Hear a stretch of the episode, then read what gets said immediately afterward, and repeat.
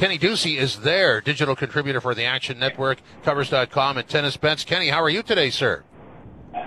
I am great. It is always a great day here at the U.S. Open, but especially on men's semifinals day, we've got two heaters on the way. I'm super, super excited to watch it. How are you guys?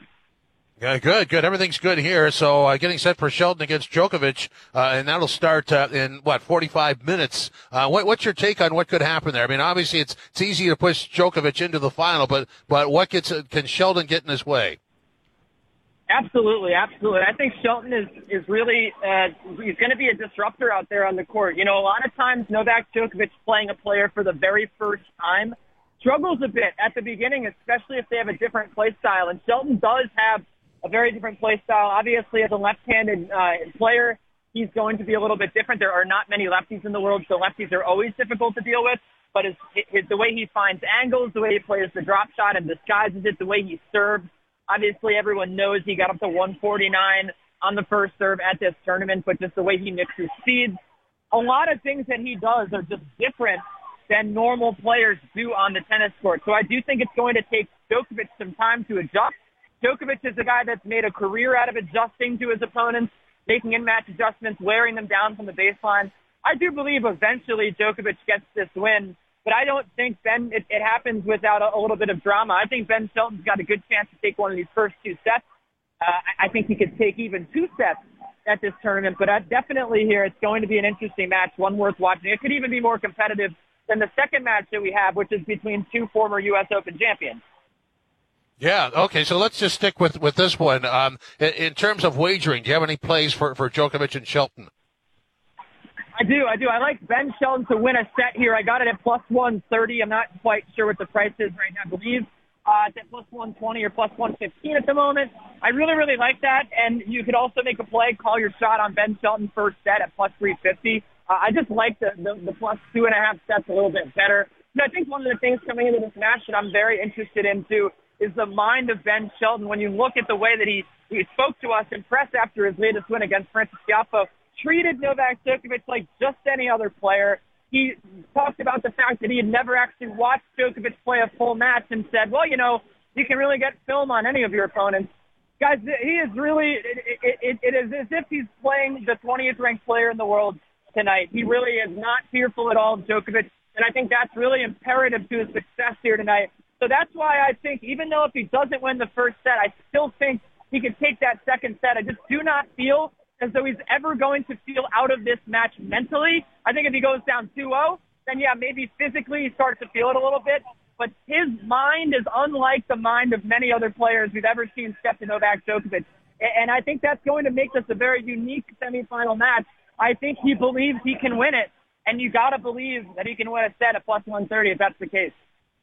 So, I mean, what's at stake for Shelton? I mean, if he pushes Djokovic, I mean, he really pushes himself up a level, doesn't he? He does, but the thing is, what's not at stake is really what makes this. He's got no pressure on him. Like he's already going to be in the top 20. He's achieved more at 20 years old, getting to the semifinals here of the U.S. Open, than almost every other young American who's come up the ranks over the last 10 years has. Frances Tiafoe, obviously, made the semis last year at the U.S. Open and took two sets off of Carlos Alcaraz.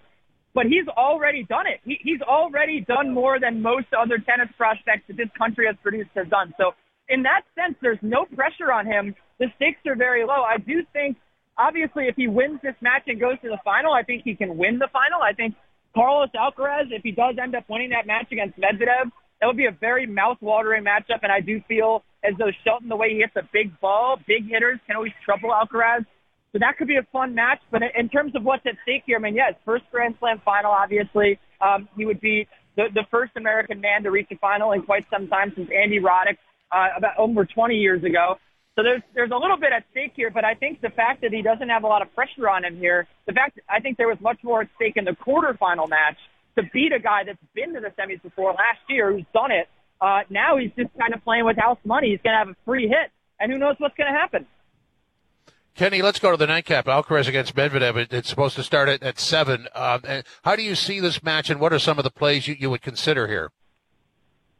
So when these two met in Wimbledon earlier this year in July, Carlos Alcaraz was a three and a half game favorite, and it made sense. You know, Medvedev's never been an amazing grass court player. Um, but honestly, Carlos Alcaraz had really been unproven on grass as well. So I think odds makers were a little unsure of what to do. And clearly Carlos is fine on grass. He won Wimbledon. He beat the one of the greatest grass court players, if not the greatest grass court player of all time in Novak Djokovic. Beat him in the final, hit the ball right through him, whooped him. So now he's a five and a half games uh, underdog, Daniil Medvedev, in this match at the U.S. Open. These two met earlier this year at Indian Wells, which are very slow hard courts. I'm not sure if you guys are on Twitter at all, or X, I should say. And you, I don't know if you guys are in touch with tennis memes, but a very famous rant from Daniil Medvedev in that match at that tournament saying that the, the courts were a disgrace to sport. That's how slow they were. He hates slow courts, and he hates grass courts and clay courts. But what he loves, guys, is hard courts. He is a hard court specialist, self-proclaimed, and this is going to be his best chance tonight to beat Carlos Alcaraz that he'll ever have. This is his preferred surface. I think getting five and a half games is far too many. The thing to watch here is the drop shot of Carlos Alcaraz and the serve and volley capabilities. Those have been two things that have really held Daniil Medvedev back in the past. Guys like Nick Kyrgios have been able to just uh, dust him with those tactics, and Carlos Alcaraz as well. But one thing we know about Medvedev, guys, is he is a master strategist. He's gotten this far in his career because he out schemes everybody he comes into contact with. Again, aside from Carlos Alcaraz and at, at times Novak Djokovic and Rafael Nadal, but he's so good at that. So I'm willing to bet on his head here. I'm willing to bet on the fact that he has a new game plan for this match. And at the very least, he'll probably look pretty good to start before ultimately maybe Carlos Alcaraz figures him out. So I think these plus five and a half games with Daniil Medvedev is a good bet. I am really cautious of backing two underdogs, but I really do feel as though they're not getting any respect here. This guy won the U.S. Open two years ago. He has looked unbelievable this week. He said he's playing his A-plus game. It's hard to doubt him with the way he's been playing and the results that he's been getting. I think Medvedev here makes this a match plus five and a half games at uh, even money. Yeah, it'd be great to see a, a, some sort of a, a, duel between these two guys. But Alcaraz has looked like a champion all week, hasn't he? Absolutely. And I, you know, look, I, think the one thing I will say is he just gets a little bored out there on the court. So it's always hard to feel, feel him out and, and think about, well, is he really, the third set against Alexander Zverev was a poor set of tennis.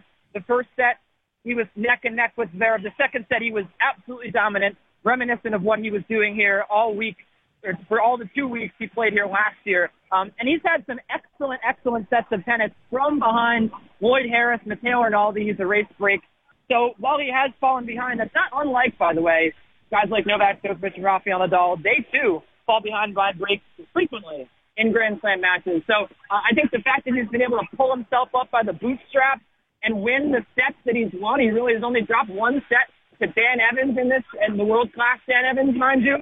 Uh, that is the only time he's ever dropped a set in this match, in this tournament. So to your point, he has really looked the part of a champion, erasing a lot of deficits, and really fighting back and making in-match adjustments, outwilling his opponents out there and outgrinding them. Uh, I'm interested to see what happens here if he lets his focus up against Medvedev, a guy who he's won five straight sets against, or if, if he manages to just come out firing. Uh, it remains to be seen. Uh, women's final tomorrow, Gauff against Sabalenka. Uh, what do you think happens there? This is such a tough one to call because Gauff is three and two in her career against Aryna Sabalenka. But to me, I think Sabalenka is playing the better tennis of the two right now. Now, the one thing I will say is Coco Gauff's road to get to the final was significantly harder than Aryna Sabalenka's. Now, in terms of their semifinal match, Madison Keys, that was an incredible level of tennis. It was by far the best level of tennis Sabalenka or Gauff has seen on the other side of the net. I so it, it's a very difficult one to call. And I think also if you draw back and look on the previous results between Gauff and Sabalenka, there were a lot of factors at play that maybe constituted the fact that Sabalenka was dealing with the yips at, at times and different surfaces.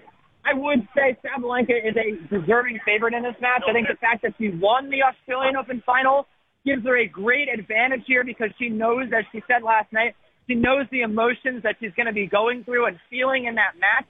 Now, against a hostile New York crowd, that could be a different story. And everyone here is going to be pulling super hard for Coco Gauff. Uh, Sabalenka did have some support last night, but that was just because people had cleared out. And Madison Keys really does not garner the same type of support that Coco does. I'm interested to see what happens because Sabalenka did not really look good in that third set, despite the fact that she won it. And I, I think that this probably is a match where I'm backing the over as like a coward would do. But I will also say if you got if you want me to make a pick on this match, I do think Sabalenka wins. Kenny, thanks for your time. Enjoy the tennis. Thank you so much for having me, guys. Always a, always a treat. Take care. Kenny Ducey, digital contributor for Action Network, covers.com, and Tennis Bets.